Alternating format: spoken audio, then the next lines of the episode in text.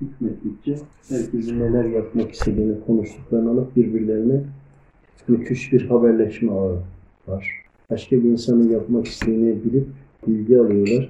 Zaman sonra da 10 gün önce düşünüyor. Sen 10 gün sonra yaşıyorsun, bilgi almış oluyor. Hayır, onlar istihbarat ağından dolayı bilgiyi almış oluyorlar. Yani insanlar artık kendilerini, ailelerini, rızıklarını artık eskisi kadar Allahu Teala'yı anarak korumuyorlar.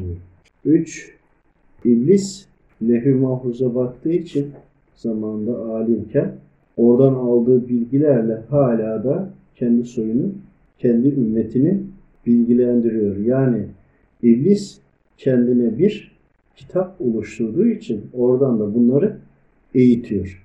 Lehü mahfuza bakıp da fesat çıkaracaklar mı yaratacaksın demedi mi? İblis de meleklerin de dahi üstüydü, başıydı. Dumandan yaratıldı, nefsi vardı, şeytanı olduğu için, şeytan gibi bir şeyde etkede maruz kalmadığı için ibadet ettikçe, öğrendikçe, öğrendikçe melek vasfından da üstüne çıktı.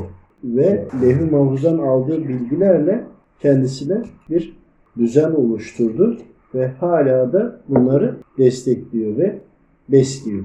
Burada aldığı bilgiler, oradan alınan bilgileri birleştirerekten insanoğluna müdahil oluyorlar. Bir bilgi daha geldi. Bunları detaylı istişare ediyoruz. Bu kadar uzun gelmedi yalnız.